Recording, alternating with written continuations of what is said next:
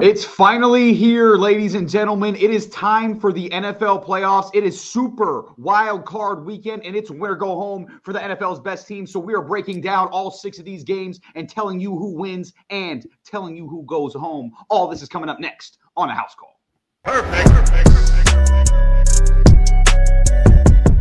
What's up, everybody? Welcome into the Gridiron segment here at House Call Sports. I am here with Sammy and Lawrence. My name is Matt. And before we break down everything about Super Wild Card Weekend, I want to give a shout out to the sponsor of this video, and that is Vivid Seats. This is the most trustworthy and easy to navigate ticketing website. They have reliable and rewarding tickets, a 100% buyer guarantee, which is your transaction will be safe and secure. You will get full service customer care, and you will be compensated for any canceled events and it's got the only ticketing rewards program around. All that means is to say, I don't know if you guys have been paying attention for the entire NFL season, but it is the time, it is the exact time you want to go to an NFL game right now, people. It is the NFL playoffs, okay? So I know there's a game for you to go to. So go to it, go to it now and grab your seats at Vivid Seats. They are guaranteed. So hit the link in the description to go sit vividly. Now, Let's get into Super Wildcard Weekend, and we have a lot of ground to cover. So let's get right into it. And we are starting in the AFC with the 4 5 matchup.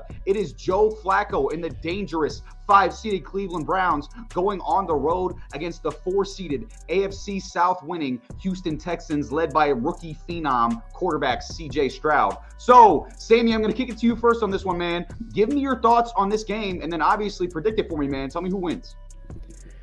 Yeah, what a start to Super Wild Card Weekend, right? Like this is exactly the matchup you'd want to set the tone for what's supposed to be one of the better playoff playoffs in in recent memory. I mean, we got a stacked Super Wild Card Weekend. Can't wait to watch all these games. But as for the Browns and Texans, it's it's very interesting this game, storyline wise and analytically wise. It's just it's just almost perfect. Now, unfortunately, Deshaun Watson isn't playing in this game. Yep but that might be the best thing to happen to the Cleveland Browns because we got the emergence of old man Joe Flacco. And my goodness, has Joe Flacco been utterly amazing 13 passing touchdowns, eight picks in five games. You know, the turnovers you'd like for him to slow down, but when he's passing for 13 touchdowns, I don't think you really care. So the offense has been revitalized completely. And then what helps is that the defense is probably the best defense in the league uh, according to the yards per game. It's definitely the best defense in the league, and it's it, they're about to go up against probably you know the most inexperienced team in the entire playoffs. Um, in the in the Houston Texans, rookie head coach, rookie quarterback. But let me tell you, this is no ordinary head coach QB quarterback. They're not rookies, man. Not at all. Like like CJ Stroud definitely the offensive rookie of the year, and DeMeco Ryans has done a phenomenal job. Here's my thing about the Texans and why I don't think they're going to be able to get it done. The experience, uh, one, plays a factor. But two, I don't feel in the playoffs, I think you're going to need a run game. I think you're going to need a run game because the, the game is going to slow down a bit. Okay. All these PIs and stuff like that, they're not supposed to be called every other play like they are in the regular season. Granted, we've seen in in the past that things have been, you know, a little bit different. But the Texans, in my opinion, the, their running game is just not good enough. Like they're 22nd in the league, and it doesn't help that the, the Browns are pretty good against the run. And if you want to pass, if you're the Texans, well, that's that's if you want to pass, you can go ahead and do it but they have one of the best passing defenses in the league. I mean, probably they're second. They're the, the second best in terms of yards per pass, and they're the sec- and they're the best uh, passing defense in the NFL by far. So, look, the Texans, in my opinion, I think that this game is going to be close. Um, but evidently, I think the inexperience is going to take a toll. I think Joe Flacco is hot. I think this Texans defense, especially in their secondary, is not going to be good enough. And and quite frankly, I, I think CJ Stroud's going to have a good game, but I don't think, especially with you know the question marks surrounding their wide receiver core, Noah Brown and Robert Woods are both questionable. I don't think Nico Collins is going to be able to get whatever he wanted, like he was able to get against against the Colts. And the if Tank Dell was playing, I probably would have like given them a better chance. Mm-hmm. But I just think this defense is way too strong. I think the offensive line, as good as it has been, as good as it has been for the Texans, I think Myles Garrett's going to get there plenty of times. And CJ Stroud, for as good as he is, I think he's going to feel the pressure. So, with that being said, I'm going to go ahead and take the Browns here. It would have been so sweet for the Texans it would be so sweet for the Texans to get this win over the Browns because, quite frankly, the Browns, I think the Browns need this win because if they lose this game, they're losing to the team that you begged to get Deshaun Watson for. Like, you begged them for Deshaun Watson. Deshaun Watson gets hurt, and now their franchise quarterback, as a rookie, is going to advance to the divisional round. Just that's just unsettling for your Cleveland. But I'm going to pick the Cleveland Browns here. I'm going to go 24 to to 17, 24 17 Cleveland. Yeah, I mean, listen, you look up and down the Browns throughout the regular season. I mean, they have like maybe the most impressive resume of any team in football. Like the quality teams that they have beat up and down their schedule, I think they have one of the most impressive strength of victories. They might have the best strength of victory in football this year. So they've beaten a lot of really, really good teams, and they're going to be facing another one in Houston on Saturday. So it's going to be really interesting to see. Uh, Lawrence, I'm going to you, man. What do you think about this game, man? Give me your thoughts on Texans Browns and who wins. I I think this is one of the most interesting matchups of of the weekend. I think this is going to be a really close game, and not not because of the offenses. You know, we can talk about Joe Flacco and his 13 touchdowns and eight interceptions. That is pretty good stats. Um, but CJ Stroud is playing really good football right now. Um, and I think he's definitely the better QB on the field. My concern for both teams is is how how can they how they're going to be able to limit the turnovers.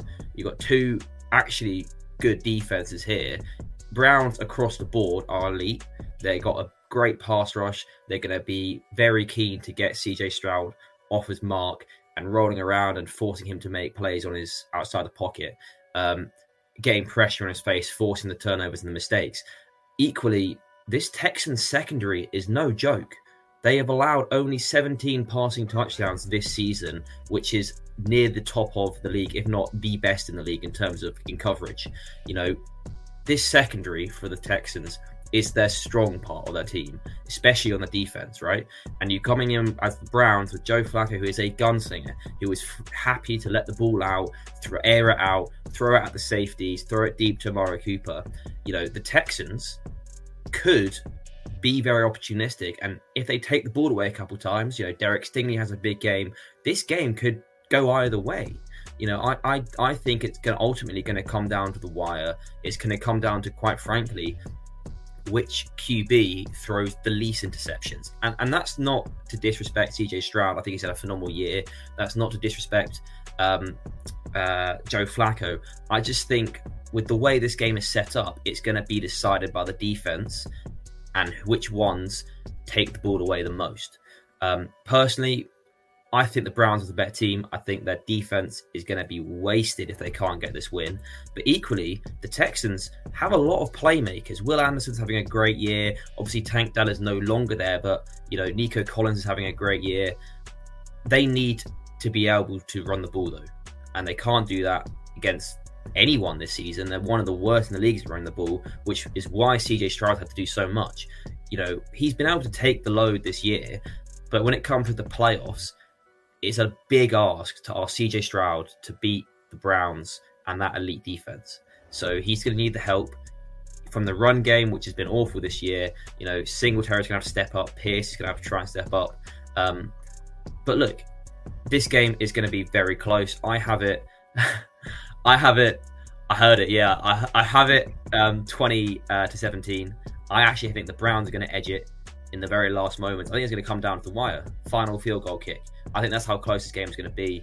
Don't sleep on either team. It could literally go either way. But yeah, look for the turnovers, look for the interceptions, look for the secondaries of the Texans to step up, and look for the pass rush of the Browns to really unnerve the rookie CJ Stroud in his first playoff game.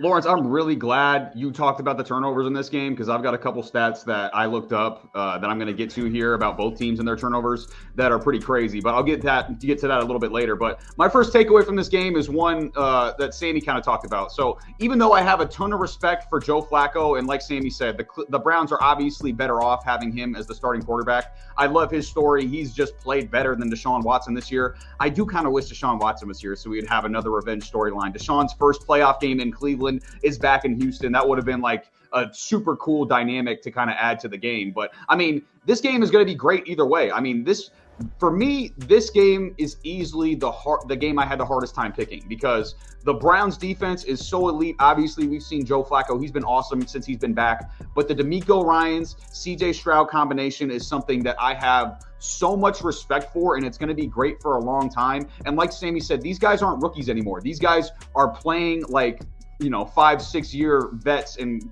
obviously in ryan's case coaching like a five six year head coach you know so but i actually decided to go with the texans on this one i'm going to go different from you guys i'm going with houston because first of all i've been on record okay Joe Flacco is due to come back to earth here a little bit. Okay. He's played extremely well. He obviously has chemistry with Amari Cooper. He's elevated David Njoku's game as well to a different level. Njoku looks like a top five tight end with Joe Flacco, and he's still got that cannon of an arm and he can take the top off a of defense. But even in just his five starts with the Browns, like Lawrence mentioned, He's thrown eight picks, okay? And I think the turnovers are going to be a huge issue for him and the Browns in this one because you look at the team in the NFL who has the most giveaways this season. I was shocked. I didn't realize it. It's the Brown. The Cleveland Browns have the most total giveaways 37 total giveaways and 23 interceptions were the most by any team in the league, okay?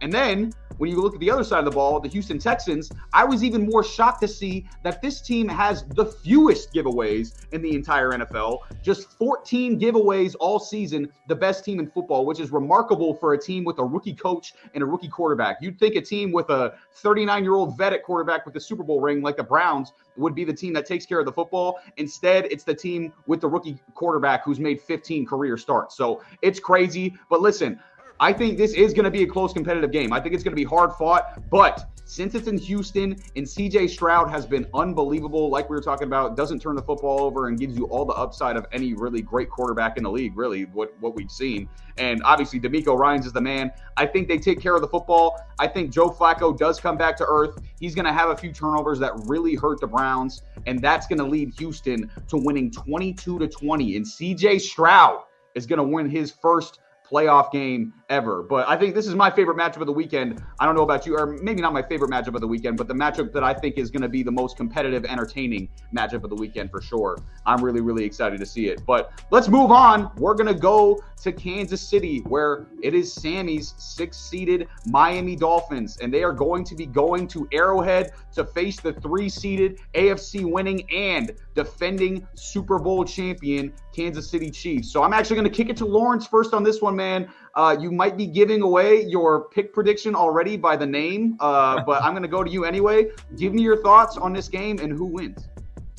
Um, this game, I'm not going to say it's going to be close, but I don't think it's going to be high scoring either. You know, Chiefs by 50, yeah, okay, obviously not going to happen. But this game is not going to be a high scoring game. Again, it's one of those games which I feel is going to be decided by the defense, right? And right now, out of these two teams, the Chiefs defense is significantly better than the Dolphins defense. Unfortunately, we do have to talk about the weather conditions and what we're expecting it to be like in Arrowhead because that is going to massively impact the game. Man. The, the Chiefs are used to playing in those kind of conditions more so than the Dolphins are. And I think that is going to factor into it. It's also going to mean that Dolphins' high powered passing offense isn't going to be as effective with the winds and the cold. It's going to be hard for them to get that going in the same way that they might be used to. So that right off the bat, the Dolphins are going to lose a key element of their game with Tyreek Hill and Jay Waddle probably not being as productive as you might expect them to be if it were, let's say, in Miami. But this game, defense is going to have to step up for both teams, and in particular, in in the run game, right? With the conditions being this bad, running is going to become much more of an important aspect of each team's offensive game plans. The Dolphins run the ball better than anyone else in the league. That's what they do best. That is what that's what's enabled them to be so successful this season. But the Chiefs equally have been very successful running the ball when they actually run the ball.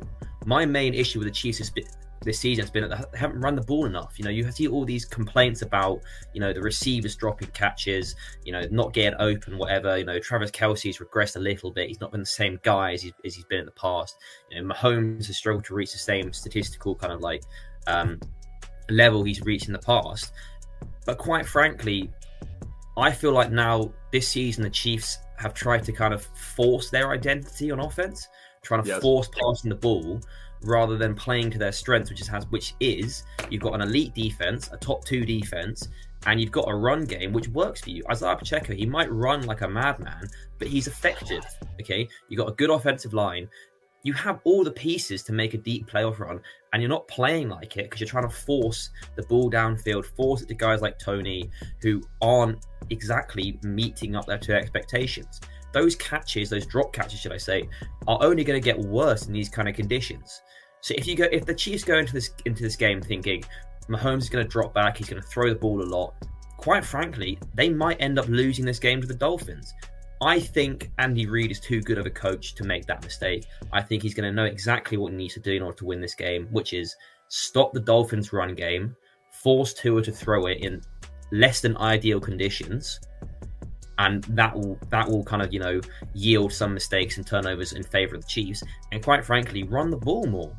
That's what they need to do. That's what's going to make them successful.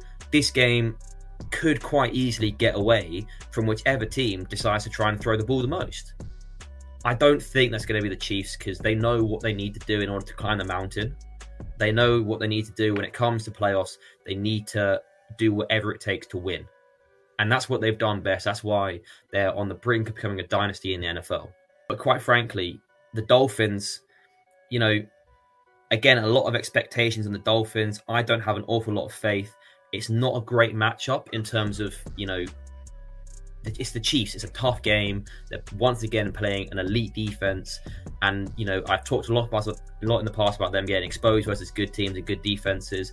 This could be one of those situations, but unfortunately, regardless of the result, neither whichever team wins, I personally think it's going to be the Chiefs. Whichever team's going to win, you know, it, it's always going to have an asterisk because that weather is going to kind of take away a lot from both teams, more so on the Dolphins side of the ball. But equally, you've got to play in the conditions. I think the Chiefs at home, really hostile environment. The Dolphins definitely going to play an impact in terms of crowd noise alone. Factoring the conditions, I think the Chiefs are going to win this game. I think it's not going to be by 50. I just said that try and get under Sammy's skin. Um, but I do think the Chiefs win um, by a touchdown or more. Uh, give me the Chiefs 27 20.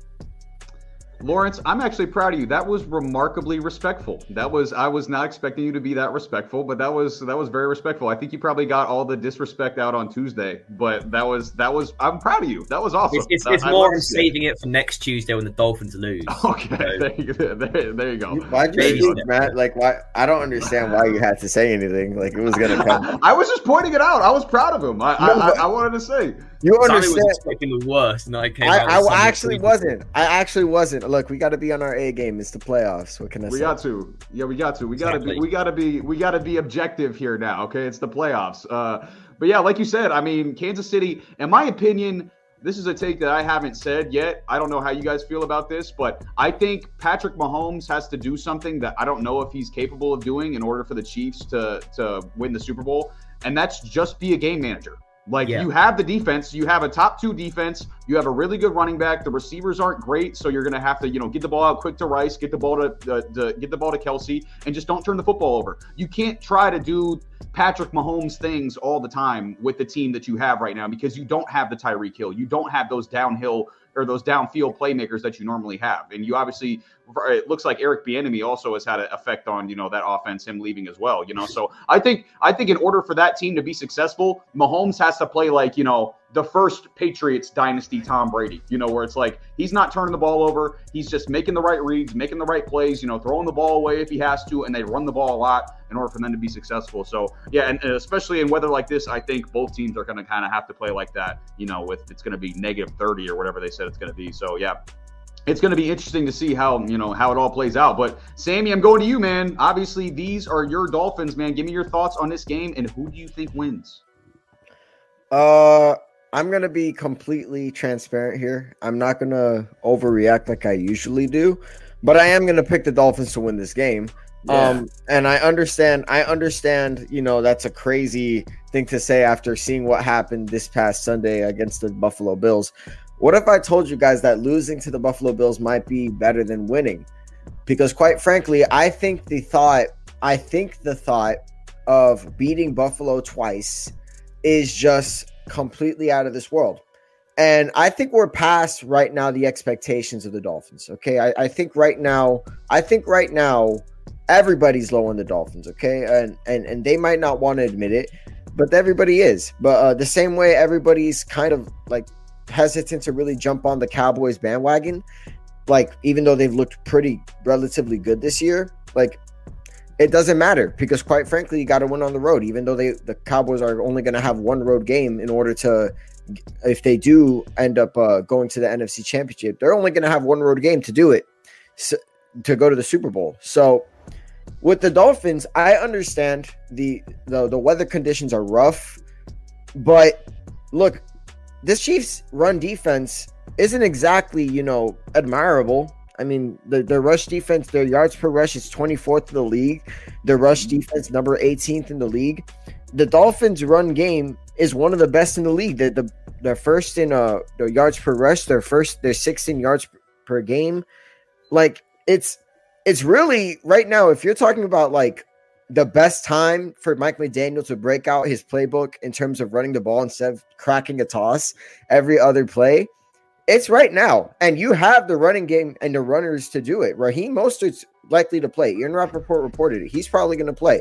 De'Von Achane's likely going to play. Um, so if there's any time to start like running the ball for the Miami Dolphins, it's right now. And I don't think the Chiefs have exactly have the run defense. Are you going to be able to maintain Tua? Absolutely. I'm pretty sure every big game Tua has been maintained. Okay, it's it's no it's no secret. Tua has been underwhelming against big teams, and and believe me, that's a that's a, a terrible thing for me to admit. But something that Mike McDaniel simply tries it, it's like that he fares away from this. He fares away from running the ball just like the Chiefs do. And and and it's crazy. He he really does believe in Tua so much that he's willing to put the game on the line. And it does not matter it does it, it, and maybe it's because Tyreek Hill and Jaylen Waddle on the team, and obviously, like you would want to trust those guys. But sometimes you just gotta stick to your roots.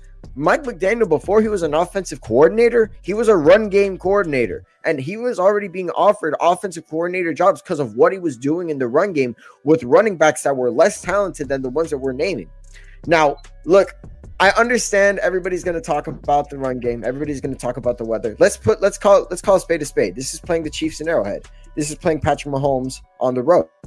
Okay, so this is this is going to be tough, no matter how you slice it. But the weather does ha- play a play a effect here.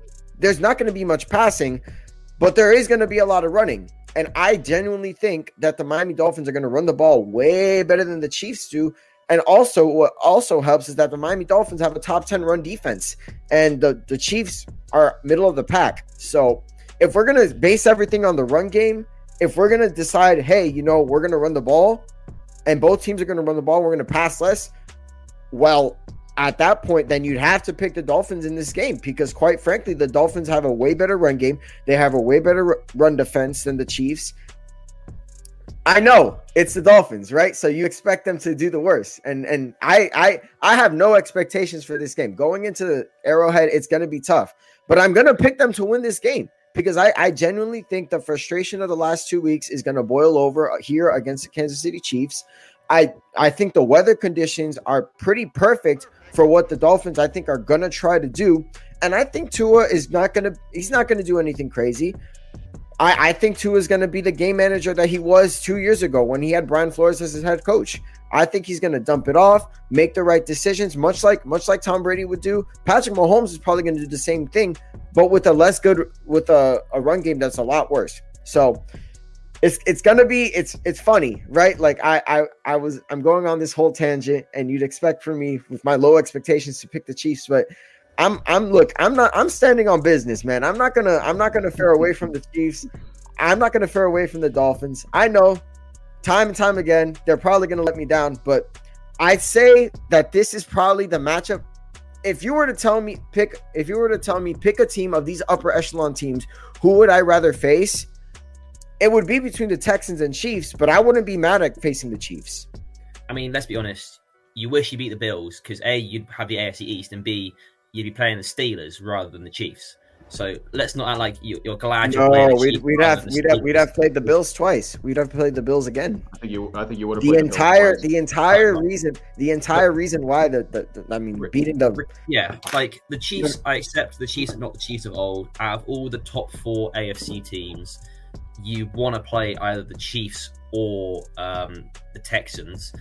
The conditions they don't really favor anyone yes, the Dolphins run the ball the best in the league, um, and the Chiefs, when they do run the ball, run the ball well. They just haven't done it in enough volume. I think you know the, the, Dolphins have run the ball more, so that their stats in terms of running are going to be better. You know, Raheem Mostert has had a great year, 18 touchdowns on the season. You know, De'Von Achane is a great change of change of pace back. You look at the Chiefs. Okay, they have Pacheco, behind behind them, you know, who do they who do they really have that stands out? Um, what what for me kind of tilts this in favor of the Chiefs over the Dolphins is not just my blind hatred of the Dolphins. It's that it's the fact that this game I don't think it's going to be the same game when the Patriots played the Bills and Mac Jones and they they passed the ball three times and they just ran it all game. There are going to be certain throws in this game which you have to have, and for both teams. And I think in that moment, game on the line, that final two minute drill, whatever, whichever team's doing it, that QB cannot is not going to be able to run the ball consistently in a two minute drill. So you're going to have to pass it. And I think this game is going to get to the stage where it is going to be decided by that two minute drill, either by the team who who has the ball trying to win it or trying to draw it and the defense standing tall. I think that's how close this game could be. And that's that is, you know, would I be saying that if the weather was different? No, but we are where we are. And that final two minute drill, either two is going to have to go down the field, march down the field, and make some key throws against a very strong Chiefs defense, or Mahomes is going to have to go downfield and make some throws against a, a, a, Dolphins defense, which is not as good as you probably think it is. They're league, they've lost talent from injuries, that is true, but they're also not, they're just not as good as the Chiefs defense. And I think in that moment, you do have to account for Mahomes being Mahomes. Yes, okay, I agree with what Matt said in that he has he is going to have to be a game manager, but he's going to have to be a game manager until the moment where he has to be Mahomes again. And I think that is the play of football where it's going to, it's going to happen in third downs, maybe some fourth downs, and for sure in, in a, there's going to be a clutch moment. And right now, in a game which is so difficult to predict because of the weather, and you don't know how each team is going to play within that weather, that Mahomes fact, and I hate it because I don't particularly like Mahomes either. I think he's a little bit overhyped. Um, but he is, you know, a top three QB in this league. He has done it before. He ha- is that guy. Um, and, and I think right now that that's what's kind of tilting me more so in favor of the Chiefs winning this game is because in that moment when it comes down to I a don't have much faith in Tua in this kind of moment, and, and B I, I have more I have faith in Mahomes. I think that's ultimately what it's going to come down to. We can talk about defense, we can talk about rush game, but is there's going to be moments, and it's going to have to be which QB can make the plays. And right now, I don't think any of us are going to say Tua is more clutch than Mahomes in these moments, and we none of us are expecting him to be. And I think ultimately that's for me is why I say 27-20 because I think it's going to come down to that kind of last two minutes of the game. And I think it's going to be the Dolphins trying to catch up with the Chiefs, or it's going to be the Chiefs trying to get that last two minute drill to kind of get over the line, use up clock, and score some points. And I think Mahomes is more likely uh, to triumph in those situations. I think Tua is more likely to fail in those situations.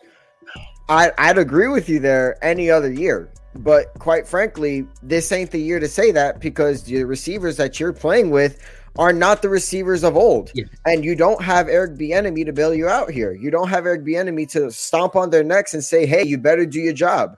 Right now, Kadarius Toney, Kadarius, you have Kadarius Toney, Skyy Moore, you got Rashee Rice. Thank God Travis Kelce's there because this is hands down the worst receiving core in the league without without him.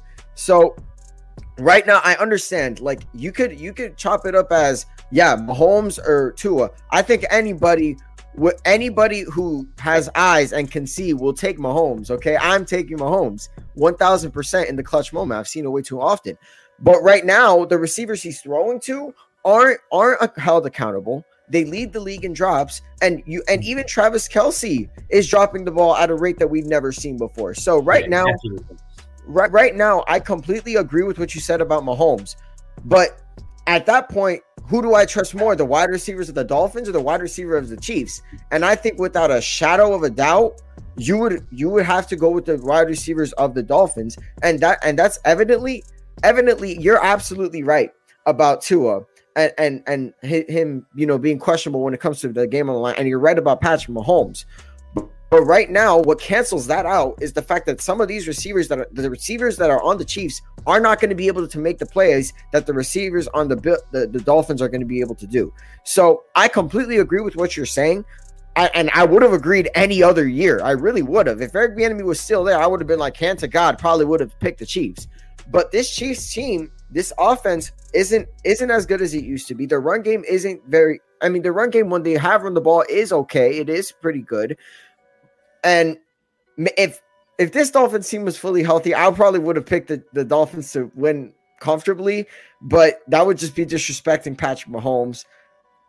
Regardless, we are we're here right now. So I'm a stand I'm a stand 10 toes. You made some great points about Patrick Mahomes. Patrick Mahomes, look, if he wins a Super Bowl with this uh if he wins a Super Bowl with this wide receiving core, man. I will I'm sorry. I'm sorry. Tom Brady, watch your back, bro, cuz I I promise you, if he right, somehow if he wins not, a Super Bowl, if he wins a Super Bowl with this receiving core, guys, I don't know, man. He's he's almost he's like pace for pace. It's crazy. He might he might go uh, as of now. I would put him at like two or three, maybe. I might put him above Montana, and that's saying a lot considering how great Montana is. But I would put him probably at two or three. Yeah, but Brady, oh, I think no, Brady's no. just so far ahead. Yeah, no, I, th- I, think he's just so. I'm not ahead, saying but... I'm not saying he's gonna pass Brady or anything. I'm just saying like, if you hear some footsteps, you might want to turn around. You feel me? Like is all I'm saying. And it might be far away. It might, crossplay, so. it, it might be far yeah. away, but you're still gonna hear him. Yeah, I mean Brady won a lot of Super Bowls with less than ideal wide receiver cores too. But I mean, if if if he's Mahomes on, he'll wins, be on the right path, but he won't. Right if Mahomes wins a Super Bowl with this receiving core, it begs the question: like, is he ever not going to win the Super Bowl? You know what I'm saying? Because like, if, if you know, if, if they end up winning the Super Bowl this year, it's like how? You know what I'm saying? It's they they just haven't looked it all year. But Sammy, I wanted to kick it back to you because we you were talking about the run game, and obviously we saw last week about you know Mike McDaniel. They ran it so well in the first half. You kind of touched on it when you went and then they, you know, kind of got away from it in the second half, and that's what caused Buffalo to win. Do you trust him to learn from his mistakes from last week, like you were saying, or is that is it going to piss him off that you know last week he kind of, you know, he kind of, you know, shit the bed for lack of a better word as far as that goes? Do you think he's going to learn from those mistakes, or do you do you trust him to do that, or what, what what are your thoughts on that? I think by now Mike McDaniel knows the situation he's going to heading into Arrowhead. He knows that it's not going to be an ideal passing situation. So I think if he does decide to start keep having to sling it, I mean, we're going to have to question is Mike McDaniel focusing on the game plan and the task at hand? Do I trust him? I do. I feel like Mike McDaniel has given us the best Dolphin years in, in franchise hit, some of the best Dolphin years in, in, in a very long time. So right now, if Mike McDaniel isn't looking at that weather and saying, you and looking at all the linemen, looking at all the running backs and saying, you guys better warm the hell up. You guys better be ready because I'm gonna run you guys almost to the ground. Like it's it's I'm gonna right. run the ball. Like if he hasn't learned now, what can you really say, right? Yeah, like you said, I think the weather is going to be great incentive for him to do that. But I mean, last week, like that, like there was no reason to go away from the run game in that game. Like they were having so much success. Achane was running all over him. So yeah, I I have some trust issues with Mike McDaniel from last week. So he's going to have to prove it to me as far as you know he he can actually stick to the to the game plan and the stuff that's working.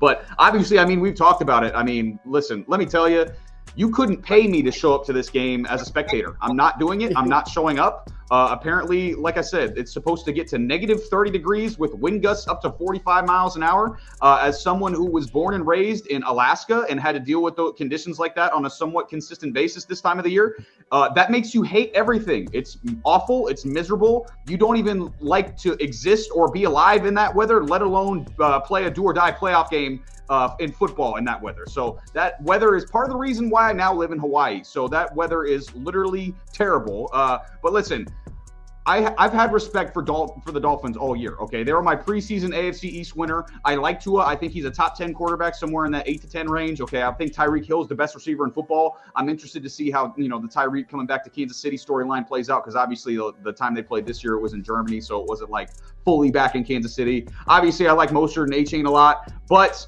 they just aren't winning this game. A, a, team from Miami playing in negative 30 degrees in January is not going to win, okay? And even if it wasn't negative 30, I don't think they would win anyway. Because, like I said, I don't trust Mike McDaniel at this point to stick to the game plan. And, Sammy, I heard you on Tuesday say that the Dolphins are a bad matchup. That is correct in the running game. They are a bad matchup for Kansas City in the running game. But the passing game, which is might be non-existent considering the conditions you know that we're going to see. I think Kansas City is a bad matchup for Miami in the passing game because Kansas City's strength of their defense, which by the way they've got a top t- top three defense in football, whether it be total yards, points, passing yards. It all it, that's where it becomes a such matchup, uh, such a bad matchup. Excuse me for Miami. The Dolphins' strength is their passing game at the end of the day. That's where their strength is because of those two wide receivers with Jaylen Waddle and Tyreek Hill. That's their strength. Okay. They obviously have a good running game too, but that's their strength. Okay. Well, the Chiefs maybe have the best cornerback duo in football in L'Jarius Sneed and Trent McDuffie. Okay, they can neutralize that duo, and the Dolphins' offensive line isn't good. Okay, I've seen some metrics that have them bottom ten in the league as far as offensive lines go. Okay, while Kansas City's pass rush has the second most sacks in football this year with 57, and with the Dolphins having all of their pass rushers out, they won't be able to expose one of the Chiefs' weaknesses, which is their poor tackle play with Jawaan Taylor and Donovan Smith. Okay, and going up against Patrick Mahomes, even with their offense being being stagnant most of the year, if you're not going to be able to put pressure on him, that's a recipe to get beat. Okay. I don't see this being a pretty game to watch. Okay. And especially not pretty for Miami. I think it's going to be 20 to 10 Kansas City. I think this is going to be very low scoring. I think Kansas City is going to control this from start to finish. I don't see Miami being able to overcome a lot of these a lot of these things that you know Kansas City is able to possess. And I think the weather being such a factor is going to make Kansas City realize, hey, Miami's going to be one dimensional. Let's do everything we can to stop this running game. And I think that's going to be a, that's going to be kind of a poor recipe as far as it goes for Miami. And two, I mean, when there's wind, when there's a lot of wind blowing, you want a quarterback who's got a strong arm. There's might be only one guy in the league who's got a stronger arm than Patrick Mahomes. And if Tua's, I've seen Tua's arm strength get a lot better this year, but still, he's not like I wouldn't put him in the top ten as far as strong arm quarterbacks go. You know, so um, I think that's going to play a factor in this game as well. So yeah, I'm going to take Kansas City here, and I mean you're in Arrowhead in in January. I mean that's not a place that Kansas City loses very often. So and they're very experienced playoff wise, and Miami's not. You know, so uh, yeah, I'm going Kansas City. I, I, I just I just can't not justify going with Kansas City in this game. Uh, and it's going to be, you know, it's it's going to be an exciting one. I mean, Tyreek Hill going back to Kansas City, it's going to be a fun game to watch, and we are going to break it down next week. But we got to go to Buffalo, man, where the two seeded AFC East winning Buffalo Bills, who have won five straight, are hosting the seven seeded Pittsburgh Steelers, who snuck into the playoffs after beating a Ravens team who was resting their starters in week 18. So, Sammy, I'm going to kick it to you on this one, man. Give me your thoughts on this game and who wins. Oh, man. Uh, I, I think the Bills win comfortably, and, and not because the Steelers are a bad team. They're just average. They're they're just so painfully average, and it's and Mike Tomlin can only ride this oh above 500 streak for so long until somebody's got to tell him, "Hey, we should be winning these playoff games." It's it's getting ridiculous at this point. I think the Bills are just way too hot. Like they're just they just they just have heated up at the perfect time. Josh Allen is back to being Josh Allen after that great performance. I know he had two pretty ugly turnovers, but that performance against the Miami Dolphins, he he became Superman. So and and I wouldn't expect nothing less from a Josh Allen led team. Um, look, I, I understand that the Steelers have probably one advantage, and it's probably the run game. I think the the Steelers' run game has gotten better and better. Jaylen Warren and Najee Harris are good.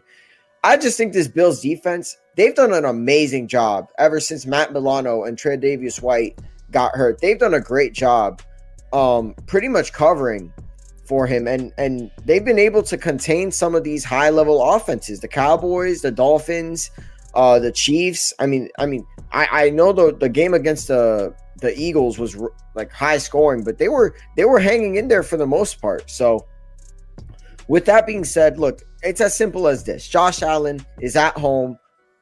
I, I, I the Steelers, have Mason Rudolph starting. Like I, I don't really I hate to be that guy who doesn't give that much analysis into these games, but like this it's like I and I understand the weather is gonna be pretty rough. Yeah. I just don't I just don't understand how I just don't see a scenario where the Steelers go into Buffalo and beat the Buffalo Bills with how hot they are, with how hot Josh Allen is, with how well rounded each and every one of their aspects of football has been right now.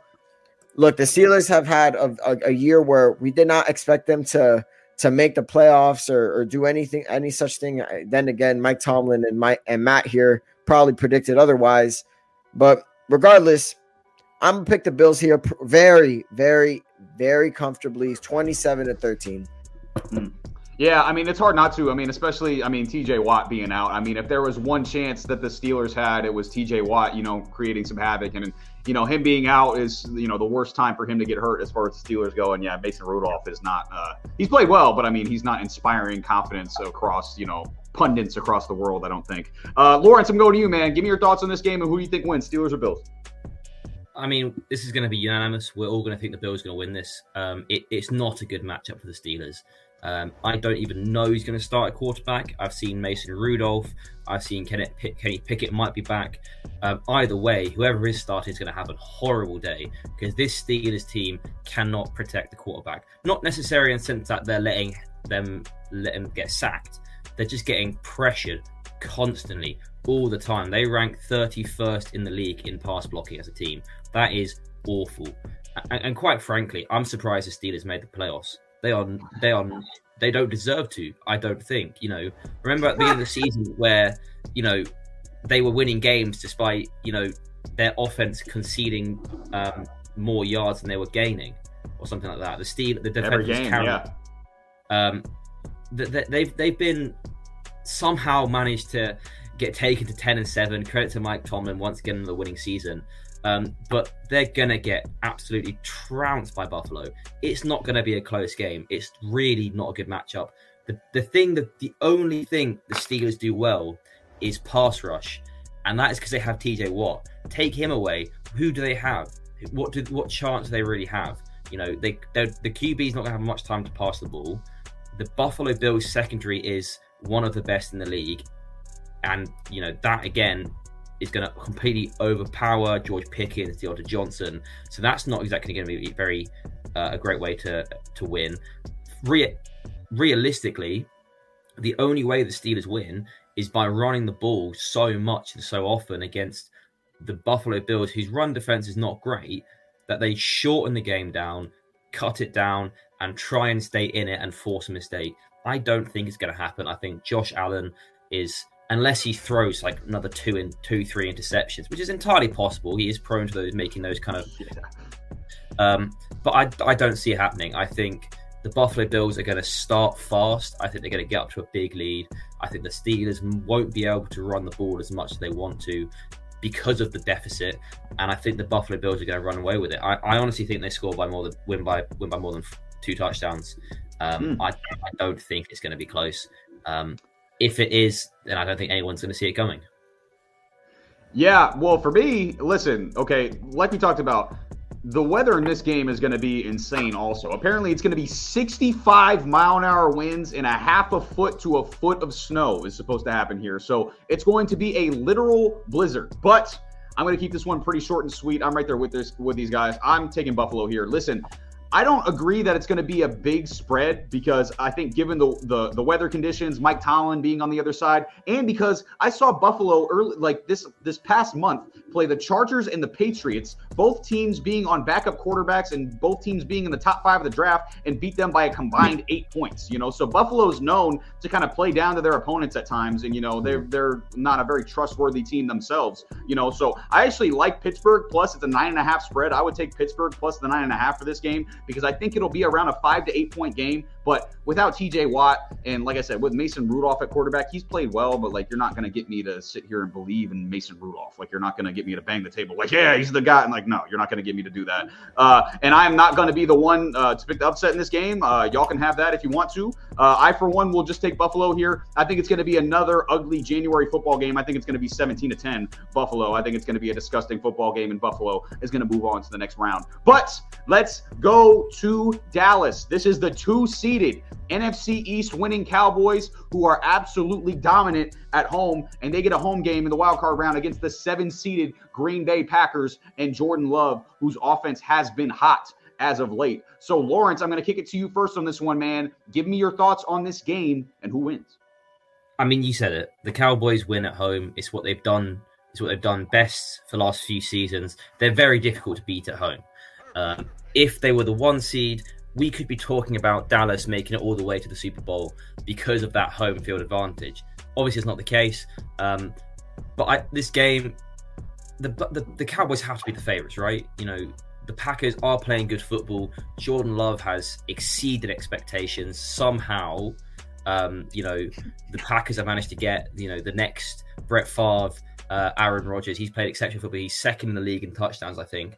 You know, credit yeah, to him he had a lot of you know guys plotting against him a lot of people in his own fan base that hated the fact that he was drafted you know it looked like the worst move ever and then all of a sudden a few years later aaron rodgers is gone and you've got a young quarterback who is throwing for 32 touchdowns on the season with might i say a receiving group which is not exactly great um, I, I think the future is great for the Packers, but I also think the future is not now for the Packers. I think they lose this game, but closer than you might expect. You know, the Cowboys have a very high powered offense. CeeDee Lamb has been prolific this season.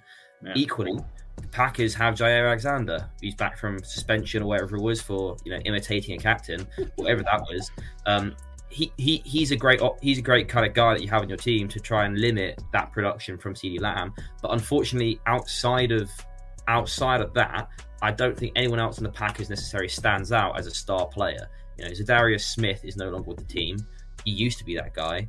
Um, I think he's on the Browns now. Um, look, it, it, it's a tough game. Going into going into Dallas is difficult. It's not easy to do. No one's done it for I think the last two seasons, um, and yeah, that's for years. That's for that's for good. That's a good reason. You know, they're comfortable at home. I expect them to be confident.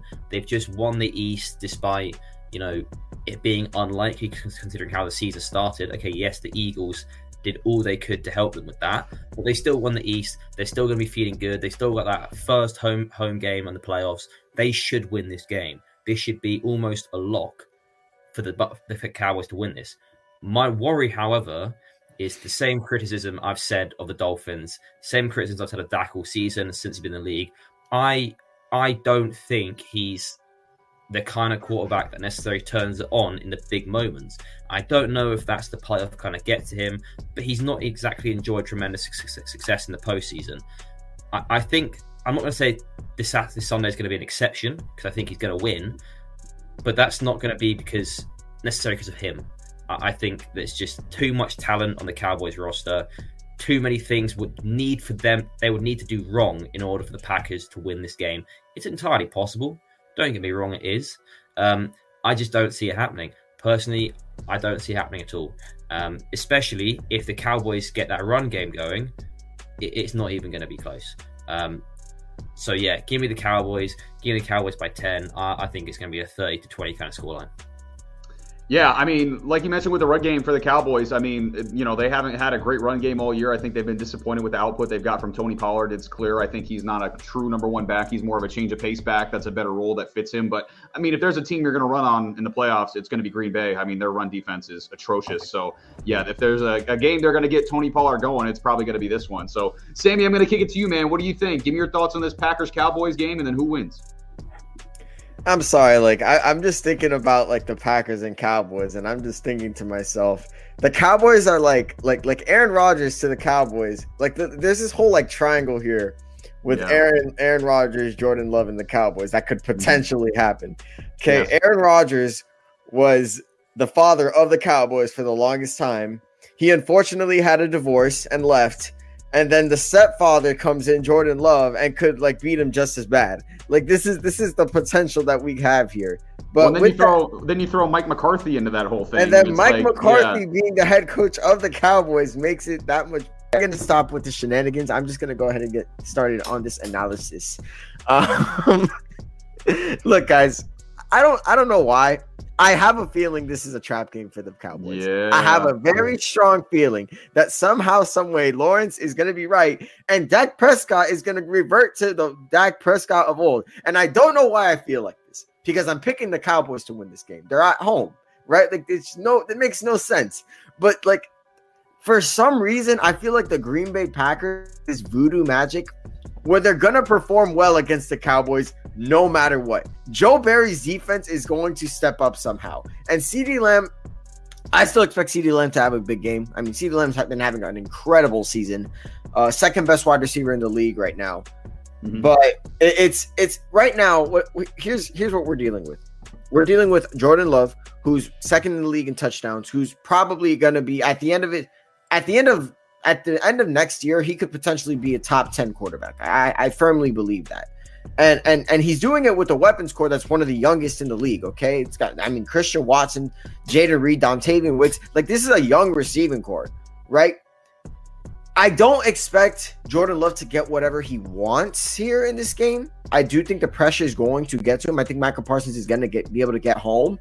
But I do expect Jordan Love to step up and step up and show out. Like I do expect him to, to, to make some really big time throws. I expect the Cowboys to be the Cowboys just a little bit. And this game's going to be interesting heading into the fourth quarter, ladies and gentlemen. So with that being said, I have the Cowboys winning.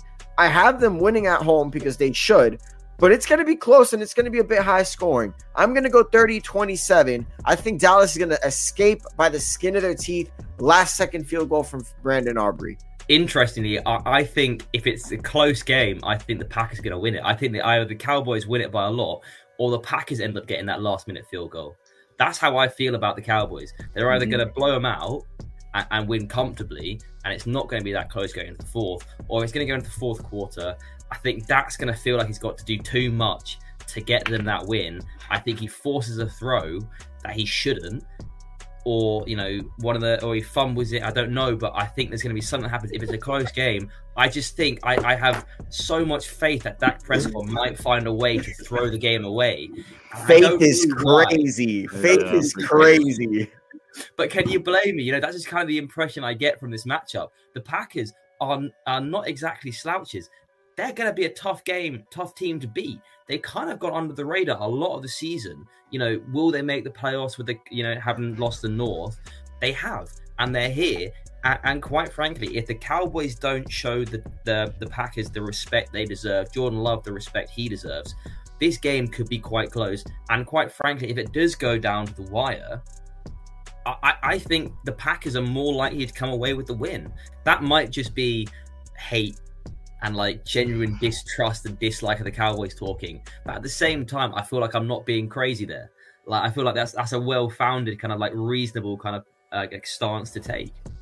You're not being crazy at all, Lawrence, because I had it's crazy. I had the same takeaways that both of you had. Okay. My first thing that I wrote down is this game is going to be a lot better than most people think. Okay. People are forgetting before the last couple of years where it was the 49ers eliminating the Cowboys in the playoffs seemingly every year, it was Aaron Rodgers and Mike McCarthy, the, the, those led Packers knocking the Cowboys out of the playoffs. Now, obviously, like we talked about, McCarthy's on the other side, but the Cowboys have some demons to overcome here, okay? And McCarthy has some of his own. So I, have seen many people talk about how the Cowboys are going to blow out Green Bay in this game because obviously they're all-time great at home, and you know Green Bay's defense is suspect, which both are true. I'm not denying those; those are both facts, okay? But also slightly misleading, okay? Green Bay's defense is bad against the run. Okay, they're bottom five in football against the run. We talked about it. They're terrible against the run. They're actually solid against the pass. They had the ninth best pass defense in football this season. Okay, that's the re- that's and the reason that's relevant, I should say, is because Dallas doesn't run the football much this year or very well, okay? And they rely heavily on the pass, which Green Bay is actually pretty solid against, okay? Unfortunately, Jaire Alexander is actually questionable for, the, for this game. They said he's a true game time decision because he rolled his ankle in practice this week. So hopefully he's actually out there. That would be a huge loss for them, and that might change the whole thing. So obviously, if he doesn't play, that's a big concern going up against CeeDee Lamb. But who obviously, like Sammy talked about, top two receiver this year. There's no doubt about it. He was either the first or the second best receiver in the league this year. And also because Jaire doesn't normally travel. Normally they just put him on the outside, and he doesn't normally travel with the you know with the receivers. And the Cowboys do like to get CeeDee in motion and put him in the slot a lot. So that would be something that you know would be concerning as far as Green Bay goes. But you know this is still something that I think can work out in Green Bay's favor overall. Also, like Sammy talked about you said after next year, Jordan Love could be a top 10 quarterback. I mean, he played like a top 10 quarterback this year. You know, obviously we need to see it in the playoffs and we need to see him, you know, do it for an extended period of time before we're like really, really, you know, top 10 with somebody. But I mean, he played like a top 10 quarterback this year. There's no question about it, in my opinion. But lately, this Packers offense has been doing something that can expose a weakness in Dallas's defense. Okay and that's run the football. Ever since Aaron Jones has come back healthy, this running game has been different. Okay. He's had 120 rushing yards in each of his last three games, averaging close to six yards per carry, going up against the Cowboys defense that we've seen get exposed against the run. Okay. So, with that being said, I'm not impressed with the Cowboys like everybody else is. Okay. I don't think they're the second best team in the NFC. I think this game does have a lot of upset potential. Of all the big favorites this week, this is the closest I had to picking an upset. Okay. I would definitely pick the Packers plus the seven and a half points. But I will go with the Cowboys here in a close one. I think the Packers are a little too banged up, and I think they're a little too inexperienced, and the Cowboys are just a little too great at home. So I do think it ends up the Cowboys do end up winning a close game here, 31 to 26. And even though I don't believe in the Cowboys, I actually think this is probably their best chance to make the NFC title game they've had in a couple years because they might have the easiest path to get there. I mean, if if the Rams beat Detroit, like we'll talk about here coming up, if the Rams end up beating Detroit, I mean, then Dallas will get the winner of Philly and Tampa Bay, you know, which in my opinion will be the worst team to to finish, you know, to get into the second round essentially. So I think that Dallas may have a chance to cruise into the NFC Championship game after you know not being there for 28 years or whatever it is at this point. But I think it's going to be Dallas winning this one. But it could be close. I mean, like like you mentioned, Lawrence, I think it's going to be really really interesting as far as as far as it goes. You know, if it gets to be a close game, is Dallas going to turn back into the Dallas of old, or you know what the case is going to be in you know in that game? But uh, it's going to be interesting, man. It's going to be really really interesting to see where we go from here with this game because you know we've seen these two teams battle it out in the playoffs in uh, you know in a couple years. But let's move on we got another revenge matchup. I just talked about it. Okay. It's two of the teams that maybe had the most even trade in NFL history. Okay. It's the six seeded Rams and quarterback Matthew Stafford, who's making his return to Detroit to face the six or the three seeded NFC North winning Lions and quarterback Jared Goff, who is also going to face his former team. So, Sammy, I'm kicking it to you on this one, man. Give me your thoughts on this game and who's winning, Rams or Lions? Detroit Daddy is home and he's ready to kick your door down. Look, let me explain to you guys why the Rams are going to win this game. I, I I know right now that you know the Lions have have ended the season off very strongly, and they have a run game and they have an elite offense, but that defense is still trash. And it's and and this Rams defense has gotten a bit better every single every other week. So I think with that being said, look, the Rams, and I'm not saying this just because the Lions, like I don't believe in the Lions. I'm saying this also because the Rams, in my opinion, the Rams, in my opinion, are probably the most dangerous team in the NFC. Like this, Sean McVay knows how to win a Super Bowl, and so does Matthew Stafford. Okay, you still got Cooper Kupp there, and Puka Nacua. I, I don't know a single I don't know a single uh, defensive back that can touch those two.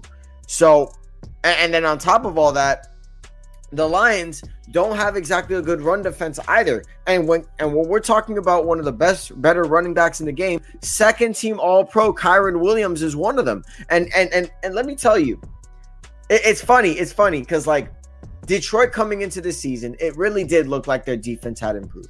And come heading into the season, it looked like it did. Absolutely. But as the season went on, as things started to roll around, we started to see the same old defense. And and that reverted me back to saying, you know what? What can we really I mean, can I really trust this team? Can I really trust this line's offense? Can I really trust this line's defense? I don't think I can. But can I trust Matthew Stafford You're damn right I can. Can I trust Sean McVay? You're damn right I can. And I expect Aaron Donald to be a presence in this playoff game. Now, let me re- let me reiterate something. Let, let me just go ahead and say this as well. The Lions have an amazing offense, an amazing run game built just for the playoffs. Okay, just Sorry. for the playoffs. It's all good, Matt. It happens. I mean, collapses happen all the time. Just ask the Dolphins. okay. look, I, I, just got. I mean, that was a stray at my own team that I couldn't yeah, help but do. I, I, couldn't help but do. You see, I'm fun, guys. I have fun here. Yeah, I don't know. Look, uh, shut up. Anyway, look. On top of that, look, they have one of the worst red zone defenses. They want to have the, have one of the worst passing defenses. Their saving grace is going to be the run defense, okay, and stopping Kyren Williams. I think their run defense is is is damn good. Look, it's we're talking about second in the league. Good, are you kidding me? Best. The Lions second second in the league in a defensive category. I would not have expected that in the world, but here we are, and it's okay. But I just think, in my opinion, I feel like the experience is on the line side, no, lines Ram side. I feel like I feel like at the end of the day, the better QB is on the line side. I feel like the better at the end of the day, the better defense is on the, the Ram side. I keep saying Lions as if the Lions are going to win this game. The Rams have a better defense, in my opinion. They have a better QB. They have the better coach. They have the better running back. They don't have the better back running back duo, but they have a better better running back than both the David Montgomery and D'Andre Swift. This is all set up for to be an upset. I think the Rams are going to go in Detroit. It's going to be so heartbreaking to see all those Detroit fans packed in the in Ford Field just for them to lose to their daddy Matthew Stafford. It's so poetic. I think the Rams advance and they win this game. It's going to be close, 27-24. Yeah, see, you said it was going to be heartbreaking for all the Lions fans, but you're going to be you're going to be sitting over there laughing because you've been a hater all year for for no apparent reason. The, I'm the, a realist. The team has I'm a, tied for I'm a tied realist. for the second best record in the league, and you're over I'm there. A realist. I'm a realist. Okay, this is this is what I see. I see it in the film. When it comes to when it comes to the Dolphins, I'm blind, but when it comes to every other team, best believe I don't miss for the most part. Yeah, yeah, whatever. Yeah, whatever. All right. Uh, but I, I mean, like you said, I'm I'm really excited for the revenge storyline of this game. Matthew Stafford going back to Detroit after you know basically wasting away there for a decade plus because the organization was not great at the time. Uh, it's gonna be it's gonna be uh, extremely entertaining to watch. This is my favorite game of the weekend easily. I'm really really excited to watch this one. Uh, Lawrence, I'm going to you, man. What do you think? Who wins this game? Give me your thoughts. What do you think? Rams or uh, Rams or Lions? Uh, this is my favorite game of the week as well. Um, look, the, the script writers were on point for this. You know, you got the return of Matthew Stafford to Detroit after you know over a decade of underachieving and failure not on his part, on the franchise's part. You know, he was still a yeah. good QB there, but you know they still accomplished nothing. Uh, and then you got Jared Goff, uh, the return of the prodigal son. You know, um, they got rid of him. They didn't want him. Um, they didn't believe in him, even though he took him to the Super Bowl. And quite frankly, I think Jared Goff is one of the most underrated QBs in the league. I think he's playing phenomenal football since he's even when he was at LA, let's be honest, he was still playing good football. Was it Sean McVay's scheme and the talent around him? Maybe, but quite frankly, what he's accomplished in in Detroit, you know, he's you know, we talk about Dan Campbell and how he's changed the culture. You know, that doesn't happen without Jared Goff playing well at quarterback, quite frankly. So let's give him some respect as a player. He deserves it. Um, and, and, and whilst yes, okay, Matthew Stafford and Sean McVay have gone to Super Bowl and won a Super Bowl, um, so is you know Jared Goff has done this before. He, has gone through the playoffs. He's made the NFC Championship. He's he's won the NFC Championship. He's not exactly a losing quarterback that has no playoff kind of record. You know, he's he, he's not exactly some bum like Tua is. Um, anyway, um, in terms of this game, what what this game kind of is going to come down to for me is that run game for both teams. Both teams run the ball phenomenally well. Actually, in a lot of ways, these two teams kind of seem identical to me. Good quarterback play, a, a good receiver duo. On the Rams, you've got Puka and Cooper Kupp. On the Lions, you've got Amon-Ra St. Brown and Sam LaPorta, who looks like they're the next coming of Rob Gronkowski. Um, both got solid run games, and quite frankly, you both got abysmal secondaries. I mean, the Lions are ranked 29th in coverage. The Rams are ranked 31st. They're no, both awful. Quite frankly, the Rams right now, I said it in an episode um, before, are probably going to be missing Jalen Ramsey a lot right now. That second round pick they got for him is not looking worth it. Because quite frankly, if you put Jalen Ramsey back on that Rams team, we're probably talking about a Rams team that could make some significant waves. Um, I am going to disagree with Sammy on one thing though. I don't think Rams beating the Lions is going to be an upset. I don't think either outcome is going to be an upset because this is going to be the closest game I think we're going to see this weekend. I think both teams are in a great position to win it. There's a lot of storylines involved, a lot of you know um, interweaving kind of you know threads. I think it's going to be a great game to watch. I think the Lions are going to win it though. I think they've got the better defense. They've got the better offense. Um, I think, quite frankly, they, they're, they're more invested in this. You know, this culture, this turnaround that has gone on in Detroit has all kind of culminated to this first playoff game, right? At home in Detroit. When was the last time they hosted a playoff game? God knows when. So I don't think we were alive. The fans are going to show out. They're going to be really fired up. The Rams are going to have to go in and play the disruptors. Um, and quite frankly, I don't think they are going to pull it off. I think, like I, I agree with Sammy, Aaron Donald is going to have something to say. Um, but this this Lions offensive line is one of the best in the league. There's a reason why they can run the ball as well as they can. It's not just because you know they are exceptional after contact, um, but it's because that offensive line can move people. It's good in pass protection. It really sets up the play action well. Uh, and guys like Amon-Ra St. Brown are so consistent. I mean, talk about a guy you want in your team that you can go to on third downs when you need it on a playoff game. Who else? He's probably you know one of the most clutch wide receivers in the league right now. He's not going to take top off a defense, but when you need him on you know third and long, you know he's one of the top guys you'd probably want in that situation. Sam LaPorta is playing exceptional. Like I said, he looks like the next Rob Gronkowski in terms of stats in his first year. He's playing exceptional um, American football right now. But I, I just think the Detroit have so much riding on this game to come out flat, and I think they are the better team. It's close though. I'm not going to predict a blowout because, quite frankly, that like I said earlier, they're almost identical in their kind of construction, how they're built, and their weaknesses. I think it, the game's going to be decided, quite frankly, by you know if both teams can run the ball uh, the way they, they want to, then which secondary steps up? Because you've got to step up. You can't be 29th and 31st against the pass and continue that in, in the playoffs if you want to make a deep run. So someone's going to step up. Someone's going to make a play. Um, I just have more faith in the Lions. I think they've got more riding on it. You know, Sammy doesn't like the Lions.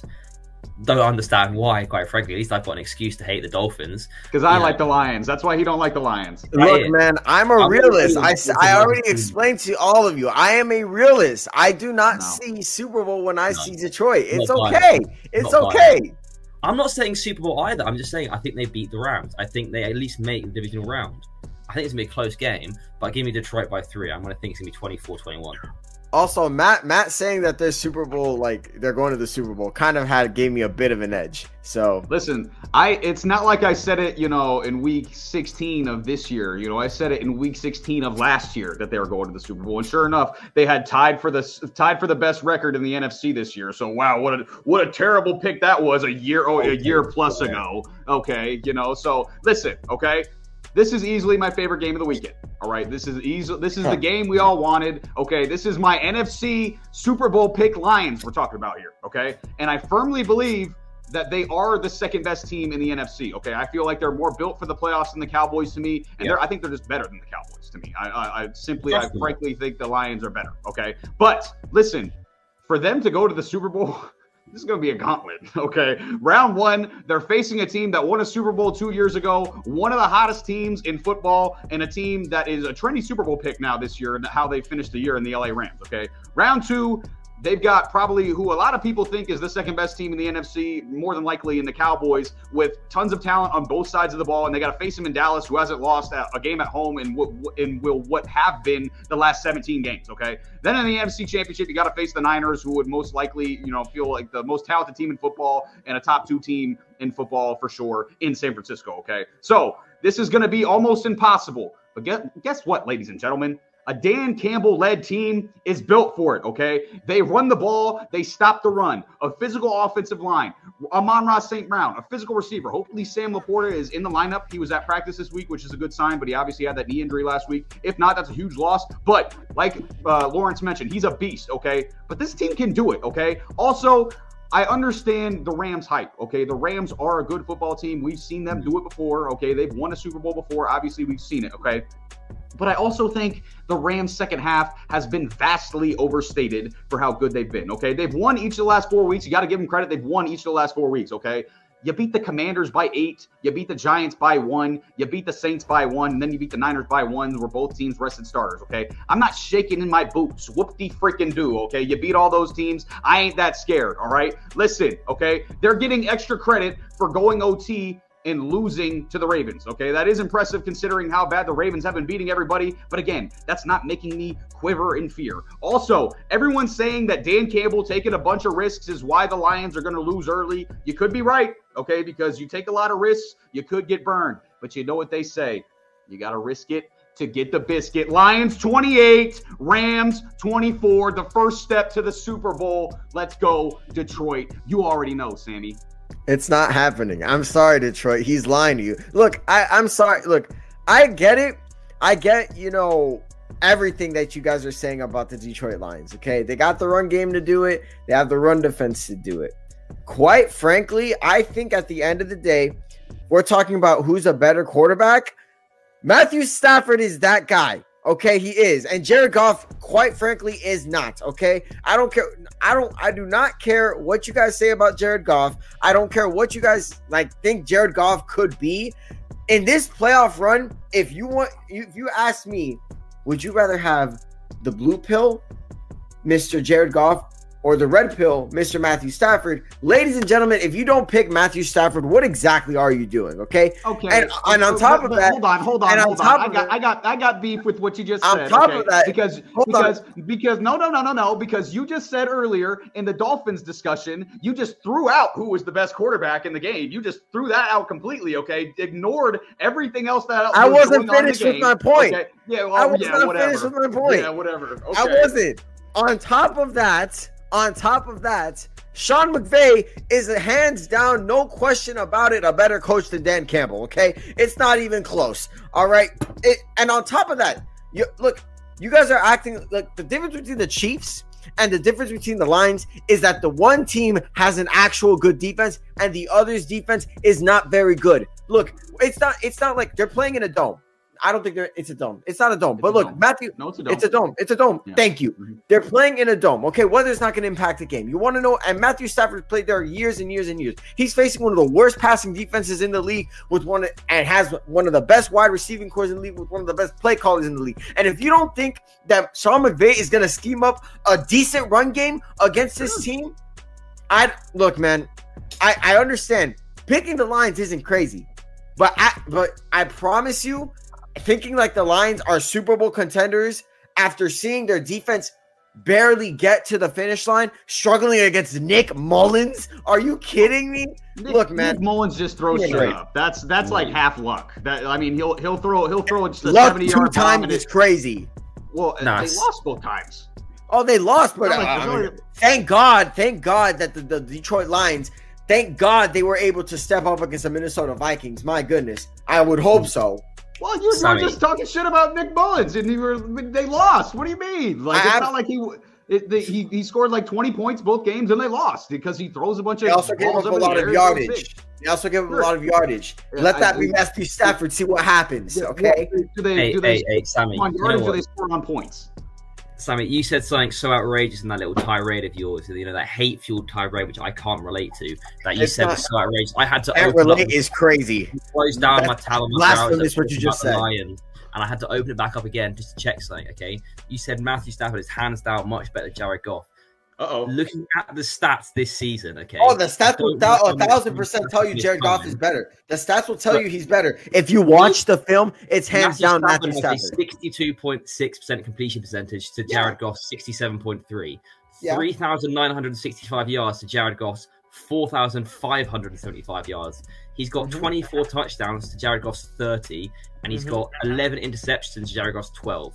Right? Mm-hmm. So, and basically, almost every statistical capacity there, Jared Goff is playing better football this season, and you're still going to stand there and say he is hands down not even close. Jared Goff is trash. That is outrageous. Well, I'm not saying Jared Goff is trash. I'm saying Jared Goff is not better than Matthew Stafford. You're making it out to be like it's it's like acres of distance between two. Matthew Stafford is a, is like a is an old veteran. He's been doing it for years. He, he you know might end up in the Hall of Fame.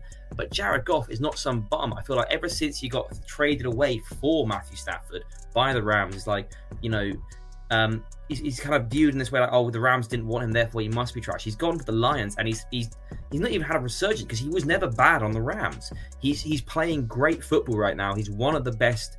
He's definitely he was never 10. enough. He was never enough on the Rams, and he's, he's not going to be enough for Detroit. I'm sorry. he is going to be enough. Who is one of the best players in the league? Mm. Agreed. But you've got, you know, Cooper Kupp, who's been injured for part of the season, fine. But you've got Puka Nacua, a lot of offensive weapons, and you still haven't had that much production or as much production as Jared Goff has had in the Lions with a apparently significantly worse head coach. I'm I sorry, who predicted Puka Nacua yeah, to have the season yeah, that he's having? Saying Matthew Stafford is better than Jared Goff. I can accept you saying Sean McVay is better than Dan Campbell, but the fact that you made it out to be like acres of distance between the two is wild. Personally, I think Jared Goff is playing better than Matthew Stafford right now. I think Dan Campbell is a hell of a head coach. He might not be the offensive mind that Sean McVay is, but quite frankly, for you to make it out like it's not even close is wild to me. Yeah, it well, is close. It's a, it's almost a coin toss. Quite frankly, I think Sean McVay and Dan Campbell, it is absolutely not a coin toss. I take Sean McVay. well, the good thing. Well, the good thing about the Sean McVay, Dan Campbell discussion is it's not just Sean McVay and Dan Campbell. Ben Johnson is maybe the best offensive coordinator in football, too. So they have another really, really good coach on the staff who might be just as good an offensive play caller as Sean McVay at this point. Like he can dial up a game plan offensively. So I, I think it's not it's not just the Sean McVay, Dan Campbell thing. I think there's other coaches that come into uh, other coaches that come into play. And two, I mean, listen, you can. I, I would also obviously I would take Matthew Stafford over Jared Goff too. I agree with Lawrence that it's not a like a, it's an ocean of difference between them.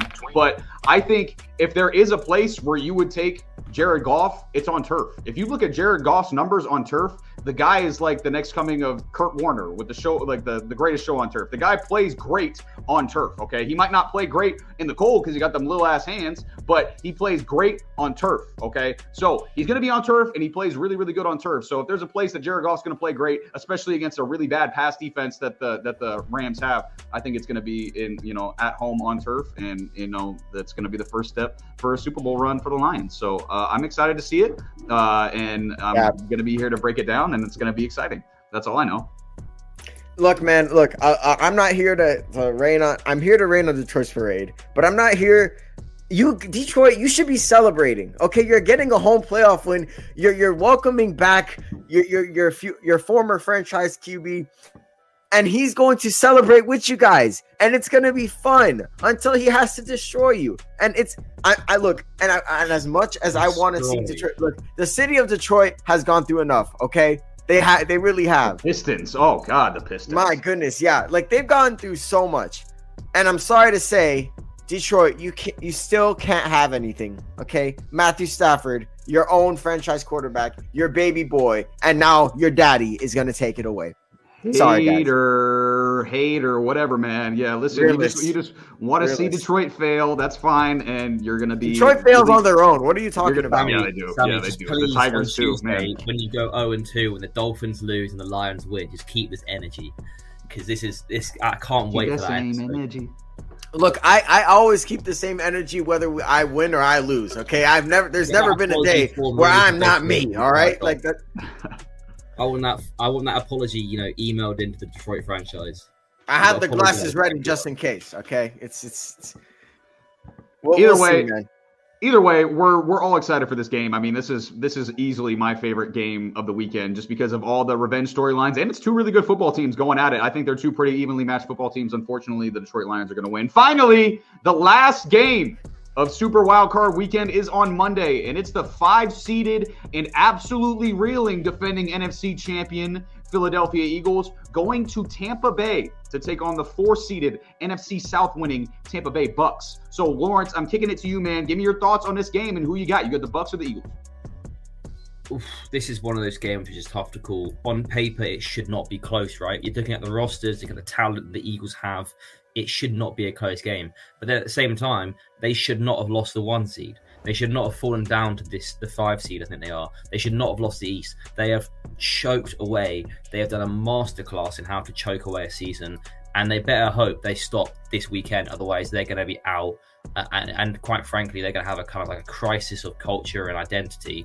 Where if they lose this game, you look at Nick Sirianni on the on the chopping block because something has gone seriously wrong in this back end of the season for the Eagles. It has been impressive how how how much they've managed to how many games they managed to lose. I mean, yeah. if you thought the Jags choking away a playoffs what was bad, the Eagles tried their best, you know, to replicate it. And quite frankly, I I worry they're not done yet. I worry they still got more choking in the tank. And quite frankly, the Buccaneers are not some like bum team that they're going to guarantee to win. I think it, this could be a close game if the Eagles keep playing down uh, and playing beneath themselves this could be a very difficult game for them to win, especially considering the fact that this Eagles secondary is been has been awful. You know, it is they've given up a league high 35 touchdowns in the air, 423 receptions, and 221 first downs in coverage.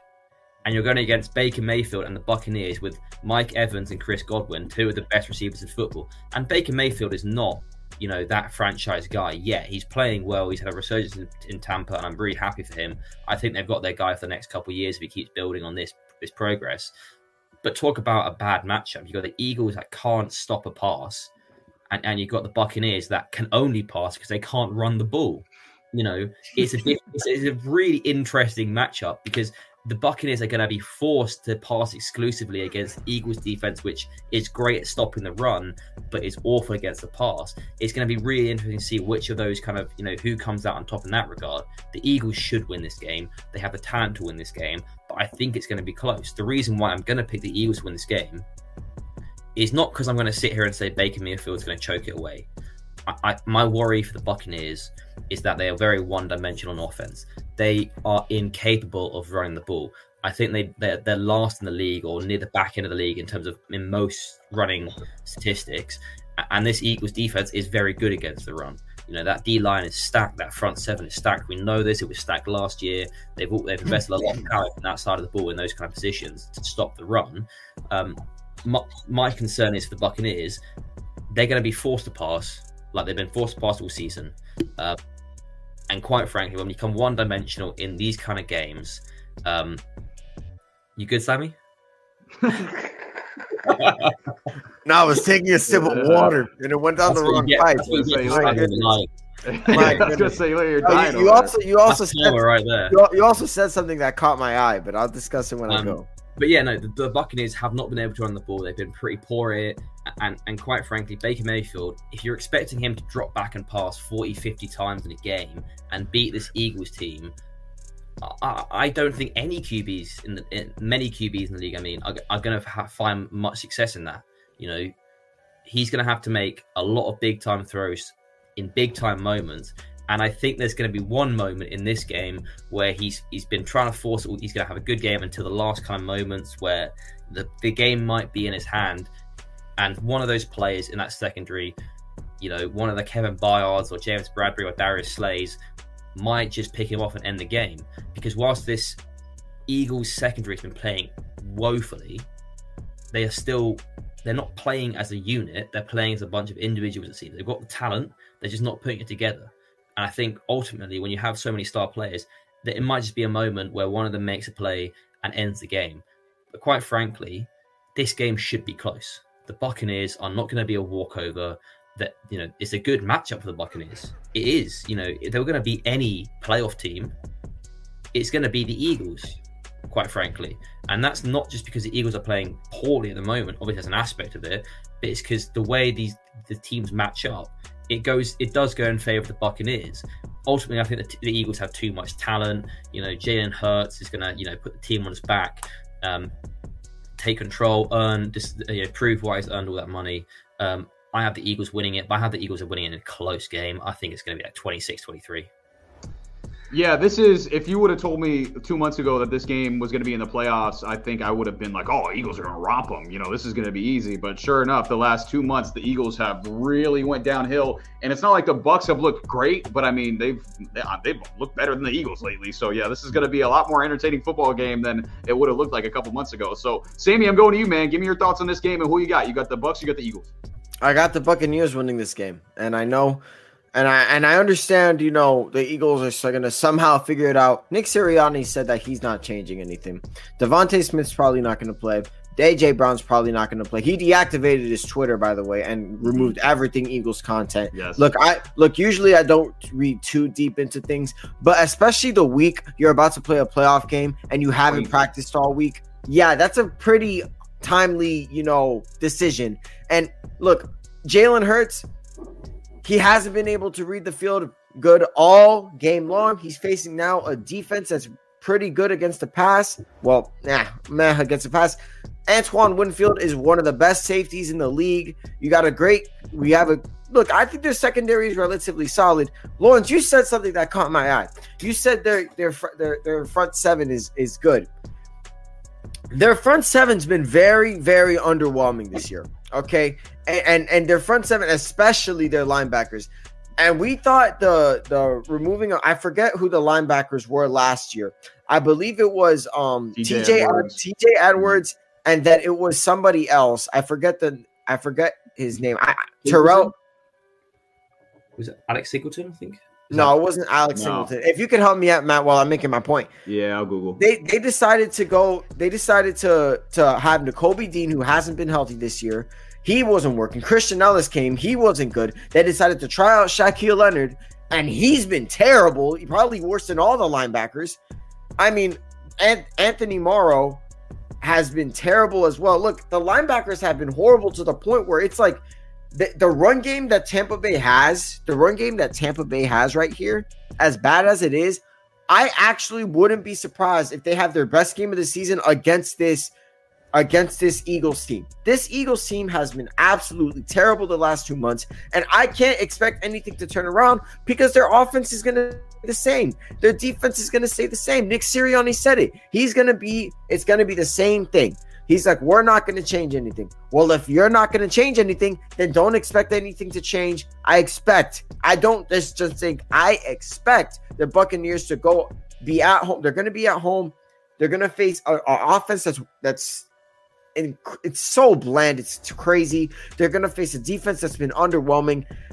The Buccaneers' strength might only be just to pass in the offensive game, but with the Eagles, anything is possible because they've been garbage the last two months. The worst time of the entire year to be garbage, they have been that. So, with that being said, give me the Buccaneers here. I expect it to be close, but I expect Buccaneers at the same time to have full, full control of this game. Give me the Buccaneers. 24 to 20.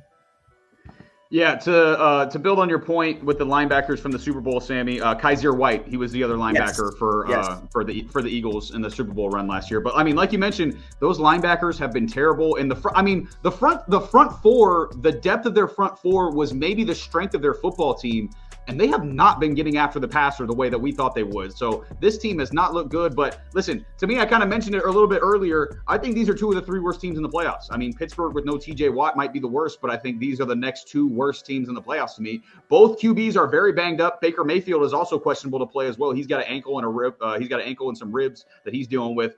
And then obviously, like you mentioned, AJ Brown is also banged up. And listen, okay, I'm going to go this direction. Okay. I said this after the Eagles beat the Chiefs to go to 10 and 1. Okay.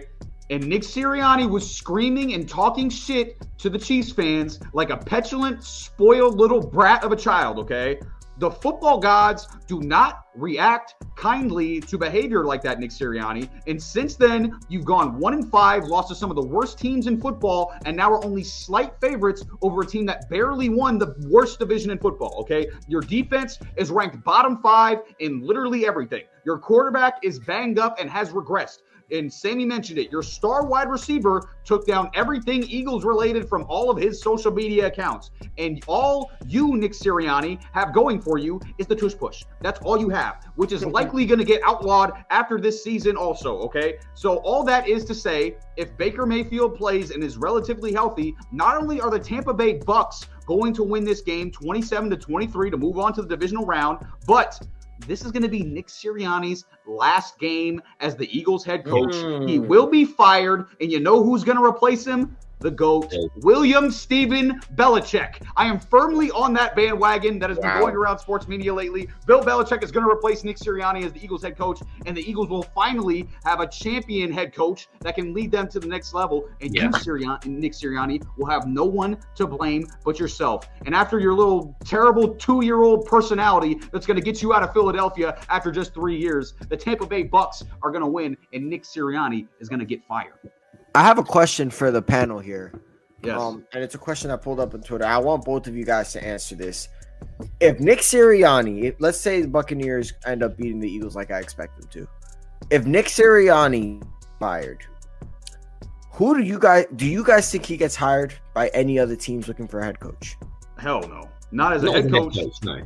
No, he'll go. He'll go to be an offensive assistant or something, but he ain't going back to. Be and and my second and, and my second question is, what do you guys do you guys think last year, last year's Eagles run was a complete fluke? No. I don't know if I don't know if it was a complete fluke, but I mean, you look at their schedule last year. I, I looked at their schedule before last season and I said this team's going 14 and 3. like their schedule was such cake last year and the talent they had on their team. I don't I don't think it was a complete fluke because I don't think anybody can get to the Super Bowl on just pure fluke. But I mean, yeah. we don't know if they would have gone to the Super Bowl if Brock Purdy stays healthy. They competed right, exactly. against I guess. I guess what only bit of fluke there. I guess, I guess what I'm. I, am what I'm. what I'm asking was like, were we were one thousand percent overrating this team, and we really underestimated the losses that they had in the offseason with Shane Steichen and no even Jonathan Gannon. Jonathan we, Gannon. Bro, the smoke Jonathan Gannon was getting in the Super Bowl yes was crazy. And when the Cardinals hired him, everybody said it was the worst hire in the entire yes. league. And then they face off week, what was it, week 17? 17. Week 17, and he goes to Philly and beats them.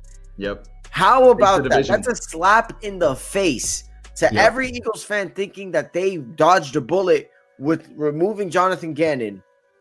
Look, man, yeah. this I, Eagles, I Go ahead, Lawrence. Oh, I, I think regardless, I think Nick Sirianni's time in in Philly is coming to an end. I think this talent is this this roster is too talented um, for them to quite frankly waste it on a coach that you know probably peaked last season.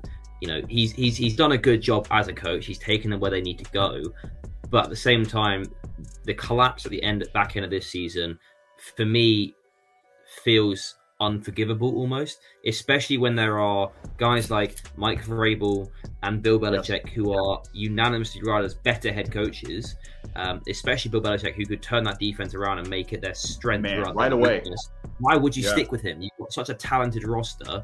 It's almost neglectful to stay with Nick Sirianni. Sirianni. And, and to go back to your question, you know, was last year a fluke? No, no, but that's that's more to do with the GM and the front office. It's not fluke that they assembled that roster in the way they did. Yeah, you know, this team is genuinely so stacked. You got AJ Brown, DeVonta Smith, two number one receivers. You know, you got great talent on the defensive side of the ball. All, all, to be fair, you haven't put it together. The best offensive line in football, too. Best yeah. offensive line in football you know, credit to you know, I think it's Harry Roseman, the GM, and you know all the guys there that have done done a great job putting that together. Of course, it's not fluke. Outside of Brock Purdy getting hurt, which is not fluke, that's more unfortunate for football than anything else, because we were robbed of a great game. Um, but no, it's not fluke. And, and Jalen Hurts is, is not playing like a bum either. He's not playing up to the standard you would expect with how much he's getting paid. Um, but but equally, I, I, don't think he's the problem either. I think the defense has been underperforming. You know, 26th in the league, um, but they've got a, the eighth ranked offense, eighth in passing in the league. Jalen Hurts has mm-hmm. not exactly been unproductive. Um, you know, it's, it's and he's been hurt too. He has yeah. been hurt, but I think I still think I still think that um, and I hate to interrupt you, Lawrence, but I still think with the talent that you're surrounded with, your passing stats, especially in year three starting, your four, year three starting, you need to be better. Like Yeah, last sure. year was supposed to be last year was supposed to be the start of something, and it's just been completely underwhelming in my opinion. And I'll, I'll, I'll, I'll do right now what I just did for the Lions and the Rams. You know, look at the two QBs, Jalen Hurts and, uh, and Baker Mayfield. This might surprise some people.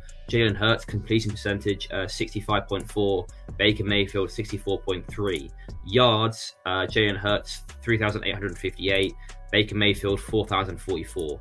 Uh, touchdowns, Jalen Hurts 23. Baker Mayfield 28, 10 interceptions on Baker, and 15 for Jalen Hurts. So And he's looked is- better. is And he- his best year. And Baker's looked better than Jalen Hurts. Like he reads the Throwing the field better. Yeah, That- I right- think you got to better than some Jalen Hurts. Baker Mayfield there. You know, he's Yeah, he's had a tough lot, he tough couple years. Um, you know, he had the misfortune of being drafted to the Browns, but not just drafted to the Browns, but drafted first overall, which is you know never a recipe for success over in Cleveland. So many high expectations of the first overall pick. Odds were stacked against him. You know, bounced around teams. Finally found a home in, in Tampa Bay, and he's kind of led them back to the playoffs. You know, he's not Tom Brady, obviously, but quite frankly, when he went to the Buccaneers, you know, we didn't think he'd necessarily win that starting job against. I think it was Kyle Trask, the backup. Kyle Trask. Yeah. Um, you know, there was a whole conversation. It's going to be a competition. He's earned it. He's proven himself as a starter. If he puts a playoff notch under that belt, you know, we're talking about do the do do the Eagles have some serious personnel issues? Do they need to completely clean the slate on offense in in, the coaching room? I mean, and we're talking about do the Buccaneers have their franchise guy without having to go out and draft someone? So I think this this game has not just implications for the playoff down the line, as in who's going to make it to the, AS, the NFC Championship and Super Bowl. This playoff game, out of arguably any other playoff game, is going to have more implications for the off season and each team's in futures outside of the Super Bowl for next season than any other playoff game. I mean, I you could see Nick Sirianni lose his job almost two minutes after that final whistle goes. Quite frankly, Dude. if the Eagles lose, I'd fire him now if Belichick wanted the job. his job. You know, I think he should be gone regardless. Unless they win the Super Bowl, he should go because I they're agree. wasting talent. No doubt. But even if they lose, I don't think anyone's going to say Nick Sirianni. They're going to stand on the table and say he should stay. No one's going to say that. Not even the Eagles players are going to say that, especially when there's so many other better head coaching candidates out there. No doubt about it. I mean, there this if if if there's a year that it's like m- most acceptable to fire a coach that was just in the Super Bowl last year, it's this year because you got Bill Belichick on the table, you got Mike Vrabel on the table. Like there's so many good coaches available. So yeah, I think like I said, I honestly if I was if if I was this week preparing for the playoffs, if Bill Belichick came to me and said, "Hey, I would take the Eagles job right now," I'd be like, "Nick Sirianni, get out of here. We'll have Belichick prepare this team for the playoffs, Oh, yeah. and you know we'll we'll see how it If- goes. You know, because we know this coach, Eagles team's not going anywhere if anyway. They're winning two Super Bowls with Belichick as head coach of this Eagles team, I reckon. Like Maybe, I yeah. think they'd be borderline unstoppable.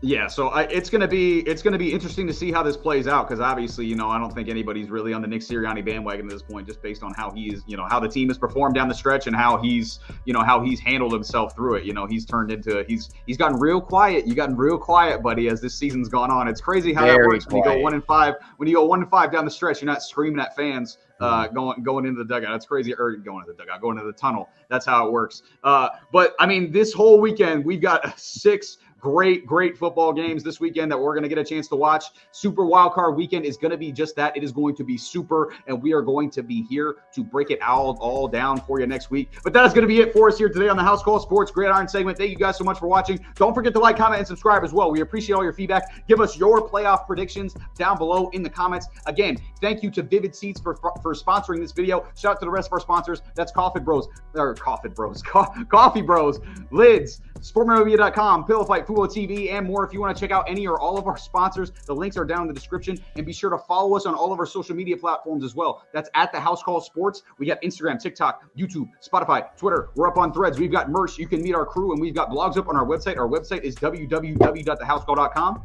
that's going to be it for us. Peace. aren't going to blame injuries. You're not the type to blame injuries.